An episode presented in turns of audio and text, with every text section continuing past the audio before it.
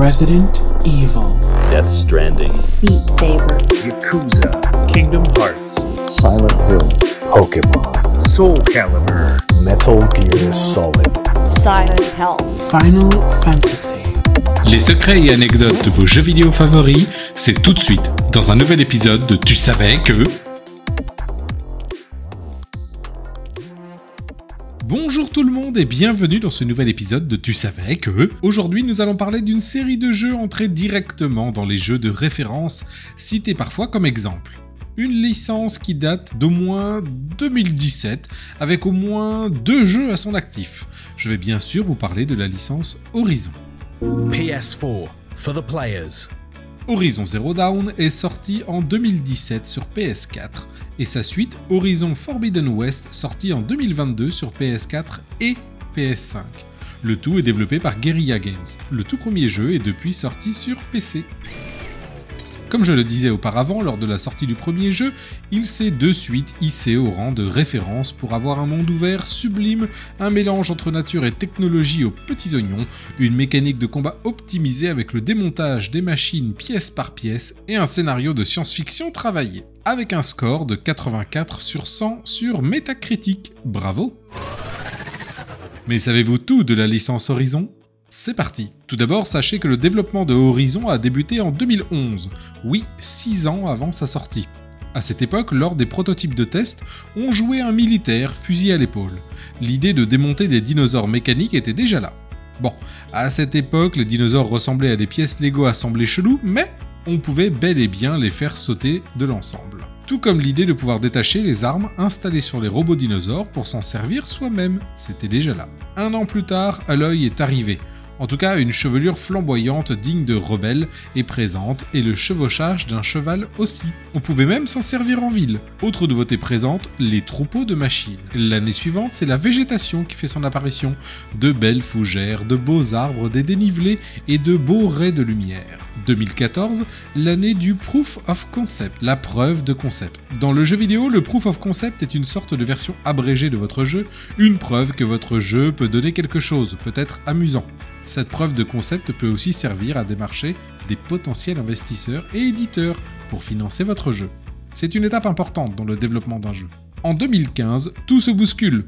Eloy est bel et bien là, le jeu est magnifique et proche de la version finale. 2015 est l'année de la démo jouable de Horizon. 2016, nouvelle démo où on peut voir par exemple l'analyse des pièces des robots avec le focus et aussi des villages. 2017, c'est la sortie du jeu.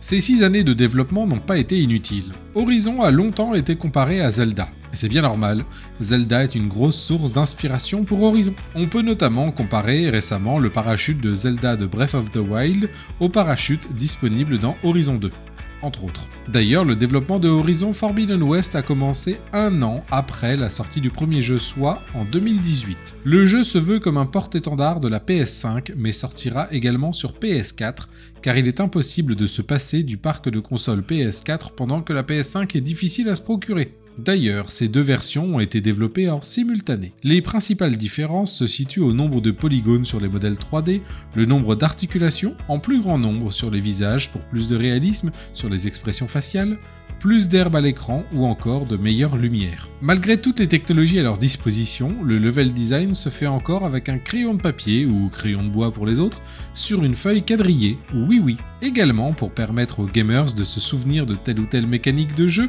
et il y en a beaucoup, le chef de la création des quêtes principales, Monsieur Rebouche, a fait en sorte de revoir chaque quête une par une pour y implanter des mécaniques, des rappels qu'il appelle des Golden Nuggets pour permettre aux gamers de ne pas oublier telle ou telle mécanique. Une des principales innovations de ce second volet est l'exploration sous-marine. De grands, gros et beaux paysages aquatiques s'offrent à vous. Il existait également un système de puzzle pour remettre l'électricité dans certains endroits sous l'eau, mais cela a été retiré puisque les testeurs ont détesté cette mécanique. Parfois, des idées implémentées puis retirées ont été mises à d'autres endroits. Rebouche déclarera que les bonnes idées sont comme des boomerangs. Elles partent parfois mais reviennent aussi. Passons maintenant aux fun facts en vrac sur Horizon 1 et 2. Horizon Zero Dawn a été la plus grosse vente sur PS4 pendant 3 ans avant d'être dépassé par Ghost of Tsushima. Un mode coop était envisagé dans Zero Dawn. tout comme le fait que Aloy pouvait monter un vrai cheval. Mais il a été décidé qu'il n'y aurait aucun réel animal de cette taille dans le jeu, car sinon cela voudrait dire que n'importe qui pourrait monter à cheval. Or, ils ont voulu réserver cette capacité à Aloy et son système de piratage. Il n'a pas été révélé d'où venait le prénom de Aloy. Néanmoins, on peut penser que son nom est inspiré du roman La machine à voyager dans le temps. Dedans, une race futuriste a une technologie baptisée Eloy. Vous connaissez Ygritte dans Game of Thrones? Oui Alors vous voyez le rapprochement entre Aloy et Ygritte. Si vous ne connaissez pas Ygritte, alors euh, allez checker ça. Il existe un lien entre Horizon et Death Stranding. Tout simplement, après s'être séparé de Konami, Hideo Kojima a monté son propre studio, et il a dû repartir de rien. Donc sans moteur 3D par exemple. Eh bien Guerrilla lui a donné le moteur 3D de Horizon qui s'appelle Decima. Des membres de l'équipe de Guerrilla sont même allés travailler avec Kojima. Du coup, attention spoiler de 10 secondes environ, vous pouvez trouver des objets venus de Death Stranding dans Horizon et inversement. Tadam dans Horizon, il existe deux lapins dans la nature qui ont un nom quand vous les scannez. Jack et Jazz.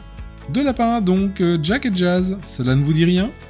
En 1994 est sorti le jeu Jazz Jack Rabbit, un super jeu de plateforme que je conseille, sur lequel Arjan Bruce a travaillé.